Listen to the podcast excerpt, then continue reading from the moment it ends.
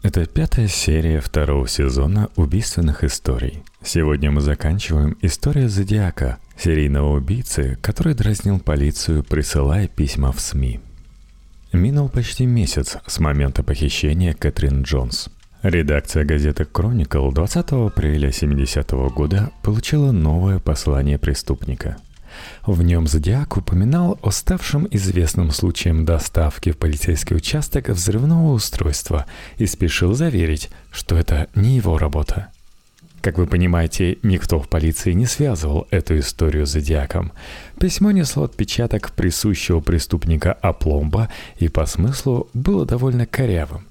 Весьма примечательно характерный для писем Зодиака подсчет жертв убийцы. Теперь он объявлял, что им убито уже 10 человек. На счету полиции, по его расчетам, ноль задержаний. Графоман не смог удержаться от того, чтобы не загадать новую шараду. В зашифрованном виде он привел в письме свое имя, либо то буквозачитание, которое предполагал выдать за оное. Среди историков криминалистики бытуют диаметрально противоположные взгляды на то, действительно ли эта криптограмма несла в себе смысловую нагрузку. Попытки ее расшифровки предпринимались в разное время разными лицами, и результаты они давали совсем не схожие. О задержании криптограммы нам еще придется говорить в связи с историей одного из главных подозреваемых Лоренса Кейна – ни конверт, ни само письмо 20 апреля 70 -го года не имели отпечатков пальцев, пригодных для идентификации. И уже 28 апреля 70 -го года редакция газеты Chronicle получила новое послание преступника. В конверте находилась забавная открытка, изображавшая двух человек, один из которых сидел верхом на драконе. Второй обращался к нему со словами «С сожалением услышал, что ваш осел дракон». В тексте послания, пожалуй, впервые за все время Зодиак внятно сформулировал свои требования. Я бы хотел видеть хорошо выполненные эмблемы Зодиака на улицах города, чтобы каждый имел эти эмблемы черной мощи. Болезненная жажда самоутверждения преступника получила в этом письме свое недосмысленное и полное выражение. На конверте и письме полиция смогла найти четыре качественных отпечатка пальцев – Эксперты не сомневались, что все они оставлены автором. Анализ содержания посланий от 20 и 28 апреля заставлял полицейских психологов думать, что преступник возбужден и неадекватен. В ближайшее время он мог перейти от угроз к новым убийствам, а значит, опасность для школьников Сан-Франциско возрастала – в связи с этим полицейский департамент города 29 апреля сделал официальное заявление о том, что располагает информацией об угрозе терактов против школьников. О зодиаке в этой связи не упоминалось.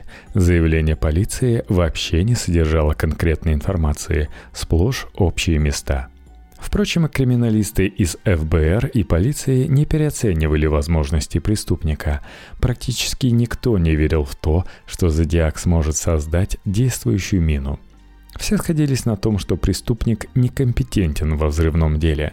Но это не означало, что потерпев неудачи в конструировании устройства, описанного от письма 9 ноября 1969 года, он не решится на массовое убийство в другой форме – Несмотря на пугающее заявление преступника, весна 70-го года прошла Сан-Франциско без каких-либо драматических эпизодов, связанных с детьми. Полицейские в меру своих сил повысили бдительность, но даже пристальный контроль не выявил какой-либо подозрительной деятельности, направленной против школ или школьных автобусов. Угрозы Зодиака так и остались угрозами – в своем очередном письме, полученном редакцией Chronicle 26 июня 70 -го года, Зодиак упоминал об убийстве, якобы недавно совершенном им. «Я застрелил человека, сидевшего в припаркованном автомобиле», Подобное преступление действительно произошло в Сан-Франциско 20 июня, но вот только Зодиак не имел к нему ни малейшего отношения. В тот день полицейский Ричард Родотич, находившийся за рулем стоявшего у тротуара автомобиля, был застрелен из пистолета 38-го калибра, и местные газеты написали об этом преступлении. Они не написали лишь о том, что через четыре дня убийца был опознан и пойман. Им оказался рецидивист Джозеф Уэсли Джонсон. он никак не мог быть зодиаком, потому что хотя бы являлся чернокожим. Полиция разыскала оружие преступления, получила признательные показания Джонсона и к 26 июня с абсолютной надежностью доказала его вину. Зодиак ничего об этом не знал и потому написал то, что написал. Своим письмом преступник с очевидностью доказал то, что о нем уже знали полицейские психологи. Зодиак лжив, склонен к мистификации, приписывает себе то, чего не совершал, и идет на это в целях самоутверждения. Психологи, привлекавшиеся для консультирования следователей, предложили использовать этот момент в интересах расследования. Предполагалось дать понять преступнику через прессу, что его ложь раскрыта. Это должно было спровоцировать со стороны зодиака спонтанный и эмоциональный ответ – который, как и всякое необдуманное действие, мог способствовать его расшифровке. В июле месяца 70-го года некоторые калифорнийские газеты написали о гибели Ричарда Радетича и разоблачении его убийцы. И очень скоро, 24 июля, редакция Chronicle получила большое послание Зодиака, полное угроз и выдержанное в весьма раздраженном тоне – чтобы напомнить, сколь он опасен, Зодиак упомянул о похищении Кэтлин Джонс. До того момента, кроме заявления самой Кэтлин, не существовало прямых указаний на то, что именно Зодиак являлся ее похитителем. Теперь преступник признавал собственную причастность к событиям 22 марта 70 -го года – Однако написанное оставило, по всей видимости, преступника глубоко неудовлетворенным. Чтобы усилить накал страстей и нагнать поболее страху, Зодиак через день направил в Кроникл новое послание. Письмо это примечательно своей тематикой. Оно посвящено грезам преступника о том, каким мучениям он подвергнет своих жертв на том свете. По тону письма видно, что оно написано в крайнем ожесточении – это же впечатление гнева подтверждается еще и тем, что свой символ, перечеркнутый круг, зодиак нарисовал чуть ли не на полстраницы. Таким огромным этот рисунок в письмах преступника прежде не встречался. При этом счет собственных жертв преступник довел до 13 человек. Полиция же продолжала считать, что последний, седьмой по счету жертвой маньяка, был Пол Стайн – об остальных шести жертвах, якобы погибших от руки зодиака, правоохранительным органам ничего не было известно. В течение более чем двух месяцев о зодиаке ничего не было слышно, но 5 октября 70 -го года в редакцию газеты «Кроникл» пришло очередное послание преступника – Первоначальный анализ заставил криминалистов серьезно усомниться в том, что письмо написано именно с Диаком, во-первых, впервые не было употреблено характерное для преступника выражение «это говорит зодиак». Эту фразу можно считать традиционной для преступника, и именно ею он обыкновенно предварял содержательную часть своих посланий. Во-вторых, на листе с текстом появилась своеобразная перфорация, 13 дырочек, сделанных, скорее всего, швейной иглой. Ничего подобного Зодиак прежде в своих письмах не проделывал – в-третьих, под посланием появилась подпись, которая отсутствовала прежде. Однако через полгода мнение криминалистов изменилось, и они признали, что письмо от 5 октября принадлежит именно Зодиаку. В этом послании преступник употребил буквосочетание, несуществующее в английском языке. Одно из них, crack proof, было переведено как «заломать», а другое, FK, как «трахать». Традиционно были и пропуски букв. Но дело тут, видимо, было не только в неграмотности преступника, но и в том, что он создавал своеобразный новояз, наполненный только ему понятными символами и словами. Кстати, явление это весьма нередко среди психически больных людей. Так вот, слова «crack-proof» и «FK» оказались частью такого новояза и через несколько месяцев были повторены в других посланиях Зодиака – Понятно, что никто другой подобные буквосочетания не мог повторять неоднократно. Еще одним доводом в пользу того, что именно Зодиак был автором письма от 5 октября 70 -го года, можно считать и то, что число жертв преступника, по его подсчетам, составляло 13 человек и совпадало с числом, указанным в письме от 26 июля. Последнее письмо не оглашалось, и потому никто из посторонних не мог знать этого количества – Именно в силу этих соображений криминалисты пересмотрели в 1971 году свою первоначальную оценку послания.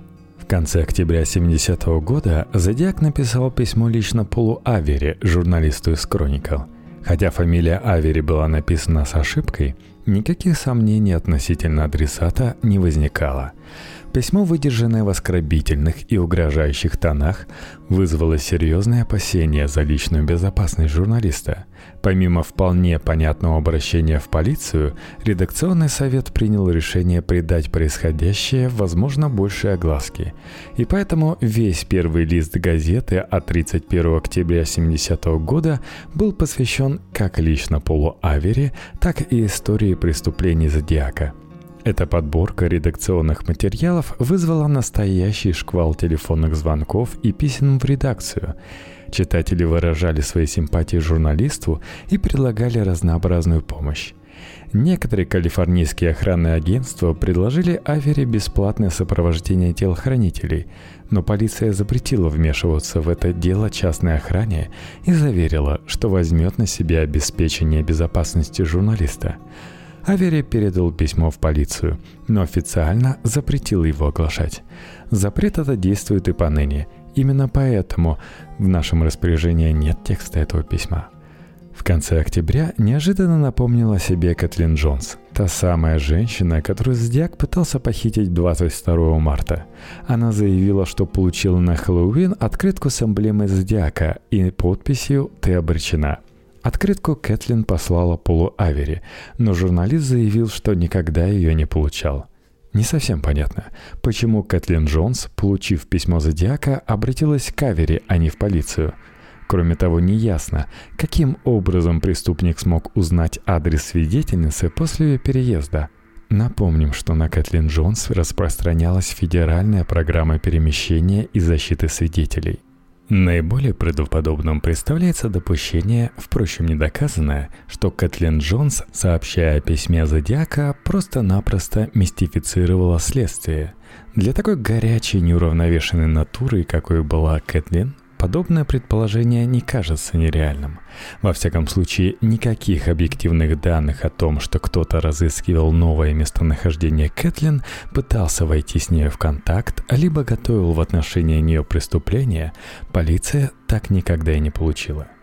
Между тем, среди большого числа писем, вызванных публикацией редакционных материалов газеты «Кроникл» от 31 октября было одно в высшей степени интересное анонимное письмо, адресованное лично Полу Авери. Совершенно очевидно, что автором этого послания был не Зодиак – но как это не кажется парадоксальным, подобное соображение лишь придало этому письму большую загадочность. Неизвестный автор предлагал Полу Авери изучить возможную связь преступлений Зодиака в Калифорнии с убийством, совершенным за несколько лет до того совсем в другом месте, в Риверсайд-Сити на юге Калифорнии. Аноним приводил некоторые детали этого преступления, и они настолько поразили журналиста, что тот сначала позвонил в Риверсайд, а затем отправился туда в командировку – и уже 16 ноября 70 -го года газета Chronicle опубликовала сенсационный материал Пола Авери, который мог привести к полной переоценке всех результатов расследования преступления Зодиака на тот момент. Итак, Чери Джо Бейтс, 18-летняя студентка колледжа в городе Риверсайд-Сити, вечером 30 октября 1966 года покинула библиотеку незадолго до ее закрытия – то есть около 21.00. Зеленый Volkswagen, который принадлежал девушке, был припаркован на асфальтовой площадке перед зданием библиотеки. Чери Джо Бейтс подошла к машине и сложила в нее взятые на дом книги. Автомобиль девушка завести не смогла. Впоследствии полиция установила, что преступник вывел из строя стартер и вентилятор охлаждения двигателя. Черри об этом очевидно узнать не успела – Пока она пыталась завести мотор, подъехал убийца и предложил пересесть в его машину. О дальнейшем можно говорить только в сослагательном наклонении. Истину мы уже никогда не узнаем. Черри Джо Бат, видимо, приняла предложение и пересела в машину неизвестного мужчины. Довольно долго парочка каталась по округе и вернулась обратно на стоянку перед библиотекой примерно в 22.30. Примерно в это же время два свидетеля, независимо друг от друга, слышали на стоянке ужасный крик, который через какое-то время, весьма непродолжительное, снова повторился – Примерно через две минуты после второго крика был явственно слышен звук запускаемого автомобильного мотора. Черри Джобат погибла в результате множественных ножевых ранений. Аутопсия показала, что преступник нанес девушке три удара в грудь, семь в горло и шею, разрезав гортань и артерии. Орудием преступления послужил нож с длиной лезвия 9 см и шириной 1,2 см. Погибшая не имела сексуальных контактов перед смертью. В руках погибшей девушки были обнаружены несколько волосков, а под ногтями частицы кожи нападавшего. Это указывало на ожесточенный характер борьбы Джерри Джобат с убийцей. Осмотр места преступления дал полиции, казалось бы, немало – Прежде всего, рядом с телом удалось найти четкий отпечаток ботинка 10 размера.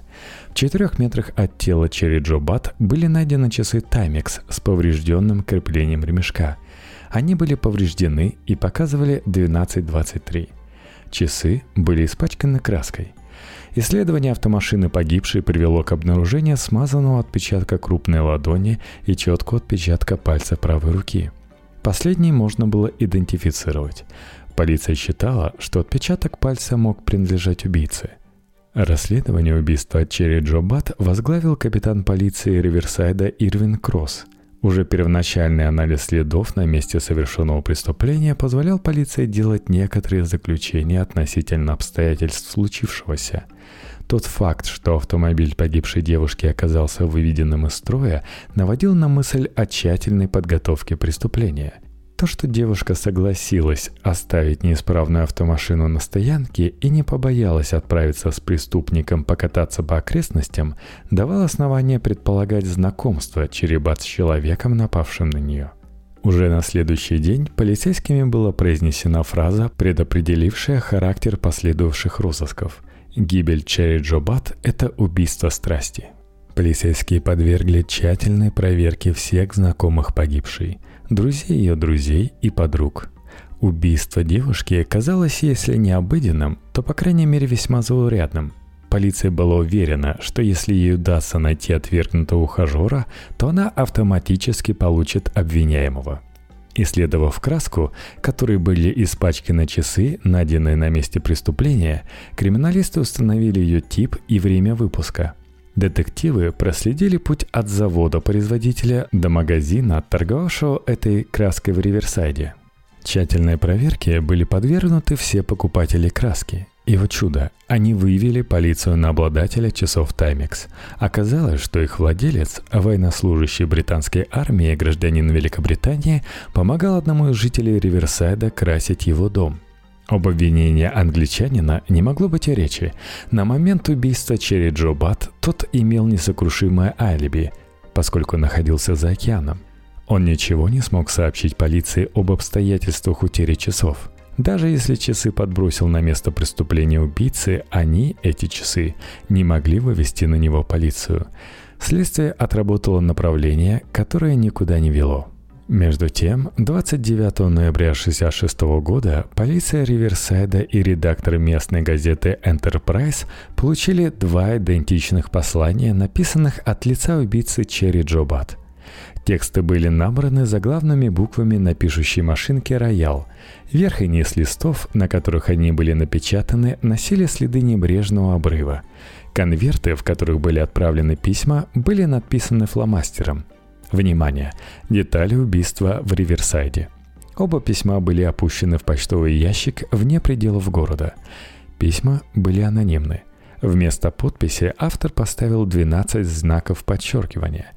Письма, написанные от лица убийцы, производили на первый взгляд впечатление подлинных, Однако анализ их содержания с очевидностью свидетельствовал о том, что автор посланий не был на месте преступления Автор допускал грубые ошибки и порол явную от себя тяну. Так, аноним утверждал, что Черри Джо испугалась нападавшего и не пыталась сопротивляться. Между тем, криминалисты не сомневались в том, что девушка не только отчаянно боролась, но и причинила убийце определенные повреждения. Автор писем посетовал на сломавшийся во время борьбы нож, но следователи знали, что подобное заявление не соответствовало действительности – Появление такого рода писанины не является чем-то необычным для человека, знакомого с историей сыска и азами психиатрии. Давно замечено, что люди с неустойчивой психикой очень болезненно реагируют на разного рода драматические события – природные катастрофы, техногенные аварии, кровавые преступления – Многие из лиц этой категории идентифицируют себя с грозными преступниками и способны на самооговор.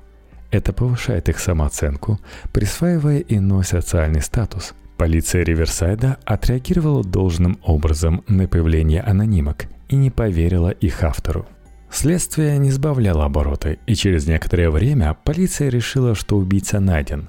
Считалось, что Черри Джо Бат убил ее прежний дружок, с которым она незадолго до своей гибели разорвала отношения. Сам молодой человек на отрез отказывался признавать себя виновным – Проверка показала, что он не имеет алиби, однако никаких улик, изобличавших его, следствие получить не смогло. Дело до суда так и не дошло. Молодой человек на долгие годы остался под подозрением. Со временем развитие техники сделало возможным сравнительный анализ генетического кода подозреваемого и преступника. В декабре 1998 года прокуратура штата санкционировала проведение сравнительной экспертизы. У подозреваемого был осуществлен забор эпидермиса, слюны и волос для сравнения его ДНК с ДНК убийцы. Последний был выделен из частиц кожи и волос, которые были обнаружены под ногтями Черри Джо Бат в 1966 году. Более трех десятков лет эти немые улики пролежали в консервации, пока, наконец, их не востребовала передовая медицинская технология. Экспертиза продолжалась два года, и в декабре 2000 года было официально объявлено, что подозреваемый невиновен. Кстати сказать, за все эти три с лишним десятилетия фамилия его так и не была названа. В середине апреля 1967 года служащий библиотеки колледжа, в котором училась Черри Джобат, обнаружил на обратной стороне доски одного из столов в читальном зале стихотворение, написанное от руки неизвестным лицом – это стихотворение длиной в 21 строку было озаглавлено «Бат должна умереть». По своему содержанию это был довольно бессвязный текст, в котором рассказывалось о крови, стекающей по новому платью, и содержалась угроза «Ждите следующего раза». Строго говоря, эту писанину даже стихотворением назвать нельзя. О рифме и размере применительно к нему говорить можно лишь весьма условно. Подпись под этим опусом RH была расценена полицейскими как ирония над директором колледжа, обладателем точно таких же инициалов. Ровно через шесть месяцев со дня гибели Черри Джо Бат ее отец, редакция газеты Riverside Press, управление полиции Риверсайда получили почти идентичные послания. В конвертах с двойной оплаты находились листы, вырванные из одного и того же блокнота, на которых была написана всего одна фраза. «Бат следовало умереть, дальше будет больше». В письме отцу погибшей девушки, Джозефу Бату, фамилия была заменена словом «она». Кроме того, в этом письме не было подписи. Два других послания были подписаны Z3 Линии обрыва по краю каждого из листов были отрезаны ножницами. Письмо, полученное полицейским управлением, несло на себе отпечаток пальца, пригодный для идентификации. Сравнение его с дактилоскопическими картами из баз криминалистического учета полиции штата и ФБР показало, что человек, оставивший этот отпечаток, в поле зрения правоохранительных органов США ранее не попадал – Следует заметить, что никто в Риверсайде не считал, что Черри Джо Бат убил маньяк. Версия о серийном убийце, казалось, не имела под собой оснований вплоть до 69 года. Но когда осенью того же года до Риверсайда докатилась молва об убийце, рассылающем письма в калифорнийские газеты, многие полицейские припомнили странные обстоятельства дела Черри Джобат – Осенью 1969 года были составлены два письма за подписью Ирвина Кросса на трех страничках каждое, в которых содержалось резюме расследования 1966 года. Письма эти были отправлены в полицию города Напа и города Сан-Франциско. Но ответа оттуда Ирвин Кросс так и не дождался. Детектив решил, что информация из Риверсайда никого не заинтересовала. Минул год – и в начале ноября 70-го года в Риверсайде неожиданно появился журналист Пол Авери. Как человек своими глазами, видавший практически все опусы Зодиака, он сразу же обратил внимание на характерные для этого преступника особенности оформления писем. Во-первых, аноним из Риверсайда в 67 году подписался под двумя письмами символами Z3 – то есть использовал букву Z. Во-вторых, на конверты этот человек наклеивал почтовых марок в два раза более необходимого. А ведь именно так и поступал Зодиак. Репортаж Пола Авери об обстоятельствах убийства Черри Джобат был опубликован в Chronicle 16 ноября 70 года и вызвал огромный интерес не только читателей, но и полиции – Детектив Билл Армстронг наряду с Дэвидом Тоши, возглавлявший расследование в Сан-Франциско, немедленно отправился в Риверсайд. Капитана Ирвина Кросса, в свою очередь, пригласили ознакомиться с деталями расследования преступлений Зодиака. Примечательна реакция этих полицейских на информацию, с которой они ознакомились. Армстронг заявил о несомненности того, что в 1966 году в Риверсайде орудовал Зодиак – Кросс же сказал прямо противоположное. Мол, где теперь он еще крепче поверил в то, что Черри Джо Бат оказалась жертвой страсти. Детективная история, связанная с расследованием в Риверсайде, имеет несколько темных страниц, непроясненных и поныне. Совершенно непонятно, как могли затеряться два официальных полицейских документа, посланные разным адресатам – Ирвин Кросс доказал, что еще в 1969 году посылал официальные сообщения о расследовании в Риверсайде, в то время как полиция городов Напа и Сан-Франциско утверждала, будто никогда не получала их. Еще более странным выглядит история с копированием писем от 29 ноября 1966 года – Напомним, что в тот день Управление полиции Риверсайда и редакция местной газеты Enterprises получили два идентичных письма, написанных якобы убийцей Черри Джобат. Полиция сделала попытку привлечь к расследованию местное подразделение ФБР и предоставила в его распоряжение копию полученной анонимки – в 90-м году в рамках масштабной кампании по открытию архивов ФБР предъявила общественности свою копию. Каково же было удивление американских историков и специалистов по зодиаку, когда они увидели, что представленный документ отнюдь не идентичен своим двойникам из архивов газеты и полицейского управления. В нем была изменена разбивка по строкам, заменены некоторые слова и выражения – Никаких внятных объяснений по поводу того, на каком этапе и в силу каких причин могло произойти подобное изменение документа от официальных лиц в правоохранительных органах так получить и не удалось. Если внимательно проанализировать эту ситуацию, нельзя не признать, что она может быть объяснена по-разному, и все эти объяснения будут вести к диаметрально противоположным выводам.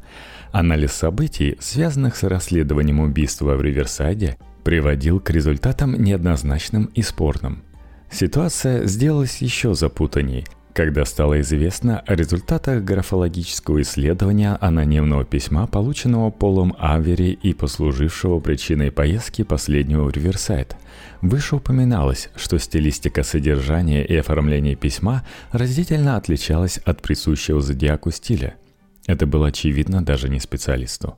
Но когда письмо получил на исследование Шервард Моррил, опытнейший графолог полиции Сан-Франциско, работавший со всеми письмами Зодиака, то вывод его оказался совершенно неожиданным. Моррил заявил, что конверт подписан именно Зодиаком. При этом само послание не принадлежало руке преступника, так категорически утверждал эксперт. Это могло означать две вещи. Зодиак имеет сообщника – либо он воспользовался текстом, написанным человеком, неосведомленным об истинном предназначении послания. Каким образом преступник мог побудить этого человека написать письмо, обманом или шантажом, даже не принципиально. Важно другое. Для чего вообще Зодиак избрал такой сложный путь информирования общественности об очередном своем преступлении – Почему преступник просто не написал письмо в обыкновенной своей манере с руганью в адрес полиции и перечеркнутым кругом? История с письмами Зодиака занимала многих исследователей, и немало копий было сломано вокруг различных гипотез. Некоторые из них еще будут в той или иной степени упомянуты в настоящем очерке, но нельзя не отметить, что среди исследователей в конце концов возобладала точка зрения, высказанная Робертом Грейсмитом – она заключается в том, что убийство Черри Джо Бат не имеет никакого отношения к Зодиаку. Оно совершено другим человеком, который просто-напросто решил свалить его на Зодиака. Поэтому убийца и написал письмо Полу Авери, а последний заглотил наживку и пошел на поводу у настоящего убийцы Черри. Эта версия весьма правдоподобна – она хорошо объясняет причину, по которой автор письма, адресованного Полу Авери, пожелал сохранить свое инкогнито. Но у нее в конце 20-го столетия появился изъян, которого не было ранее. В то время, когда Грейсмит писал свои исследования, первая половина 80-х 20 века, не существовало технологии, способной выделять ДНК человека по микроскопическим следам, оставленным на месте преступления – но буквально уже через 10 лет такая технология появилась, и это сделало возможным сравнение ДНК преступника и подозреваемого. Чуть ранее мы уже упоминали, что подобная экспертиза, проведенная в 98-2000-х годах, привела к снятию всех подозрений в отношении лица, которого более 30 лет полиция Риверсайда подозревала в убийстве Черри Джобат – Ирвин Кросс отказывался верить в причастность Зодиака к ее гибели потому, что имел своего подозреваемого. Но через три десятилетия выяснилось, что этот человек обвинялся напрасно. Очередное письмо Зодиаку было получено 22 марта 1971 года. На этот раз преступник изменил свои традиции и послал письмо не в редакцию «Кроникл», а в газету «Таймс», выходившую в Лос-Анджелесе. На конверте были наклеены две лишние марки почтовой оплаты, что можно считать традиционным для преступника. Письмо было опущено в почтовый ящик в городе Полизантон, расположенный в 25 километрах от Лос-Анджелеса. Это говорит Зодиак. Поскольку я имею возможность говорить, меня разгадать не смогли – если синие дуболомы, пытающиеся ловить меня, лучше всего получается из жирных ослов, так пусть оторвут свои задницы, если хотят хоть чего-то добиться. Потому что чем больше они суетятся, плюс пердят вокруг, тем больше рабов я соберу для своей загробной жизни. Я должен дать им аванс на глупость для разоблачения моей деятельности в Риверсайде, но они только находят простые ответы, и потом получится большая партия в аду. Причина, по которой я пишу в «Таймс», та, что они не хоронят меня на последних страницах, подобно некоторым другим газетам. Это письмо занимает чрезвычайно важное место. Несмотря на свою краткость и невнятность, автор этого послания сумел сказать очень многое. Первое, что бросается в глаза при чтении этого письма – упоминание о произошедших в Риверсайде событиях, разоблачении моей деятельности в Риверсайде – Подобная фраза весьма сильно смахивает на признание собственной вины. Во всяком случае, на первый взгляд. Но при этом внимательный человек не может не отметить тот факт, что подобное признание появилось лишь после того, как об убийстве в Риверсайде узнала вся Калифорния. Не приписал ли автор письма чужие преступления самому себе, дабы укрепить миф о великом и ужасном зодиаке, как он уже делал? Нельзя не отметить и число жертв преступника – оно росло непрерывно и теперь достигало аж 17 человек. Следует подчеркнуть, что после гибели Пола Стайна 11 октября 1969 года ни по одному убийству на территории США правоохранительные органы не располагали информацией о причастности к нему Зодиака. Либо этот человек не оставлял на местах преступлений своих традиционных следов, либо он попросту мистифицировал журналистов – Собственно, в самом письме отчасти и содержался ответ на последнее предположение. Автору нравилось то, что Лос-Анджелесская Таймс не хоронит его на последних страницах, в отличие от Кроникл из Сан-Франциско.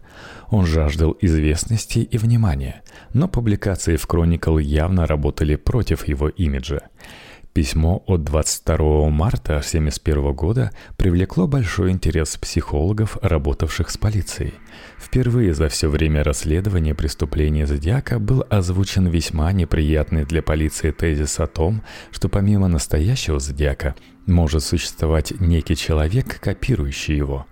Последний должен быть полицейским и знать характерные особенности оформления и содержания посланий преступника, благодаря чему может готовить великолепно исполненные фальшивки. Цель подобных мистификаций непонятна, но нетрудно догадаться, что такой подражатель может копировать не только письма, но и стиль преступлений. Предположение это было весьма зыбким. Собственно, оно базировалось лишь на одном, притом весьма спорном соображении. Настоящий зодиак никогда бы не признал свою причастность к убийству в Риверсайде. Понятно по какой причине. В случае задержания внимательное изучение географии его мест проживания было способно выдуть преступника с головой. Или во всяком случае оказаться еще одной немаловажной уликой против него – Любопытно, что об имитаторе зодиака заговорили впервые отнюдь не графологи, представители, так сказать, точной криминалистической дисциплины, а именно психологи. Стоит понимать, что плавное повествование не должно вводить читателя в заблуждение.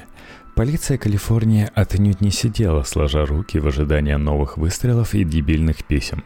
Начиная с зимы 69-70-х годов, правоохранительным органам пришлось изучать массу информации о подозрительной деятельности, проверить огромное количество сообщений о лицах, соответствовавших полицейским ориентировкам – Сквозь сито тщательного полицейского контроля прошли тысячи людей, чье поведение в силу разных обстоятельств можно было считать подозрительным.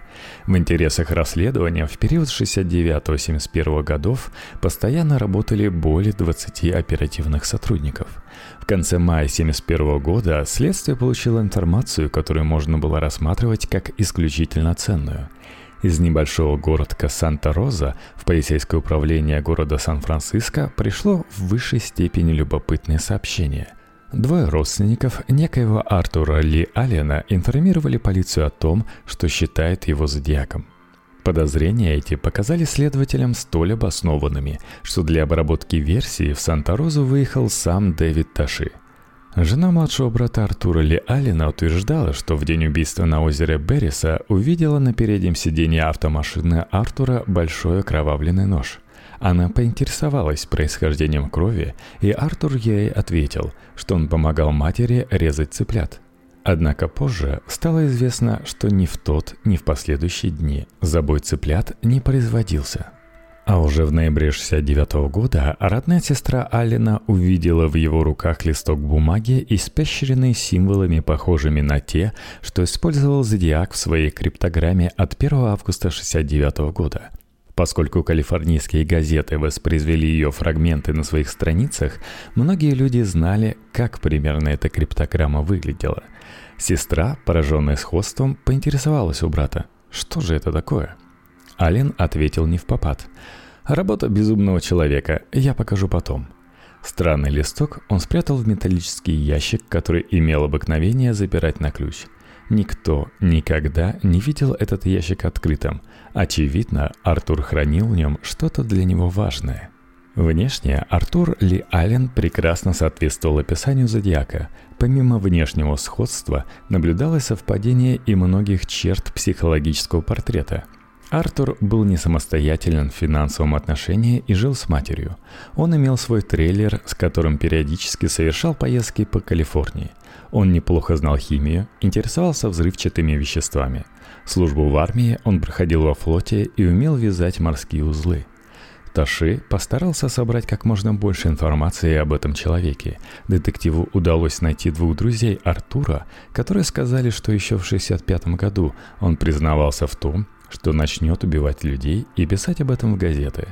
Артур, по их словам, считал, что это была бы самая увлекательная игра. Вообще, он неоднократно употреблял применительно к убийству выражение «истинная игра», «наиболее опасная игра», «увлекательное развлечение». Об этой странной манере выражаться детективу рассказывали многие люди.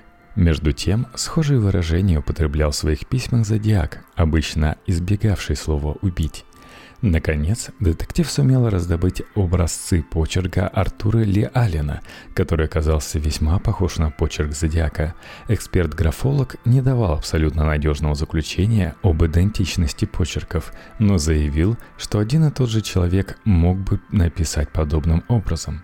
Последний довод заставил Таши обратиться в прокуратуру за санкции на обыск автомашины и трейлера Артура Ли Аллена.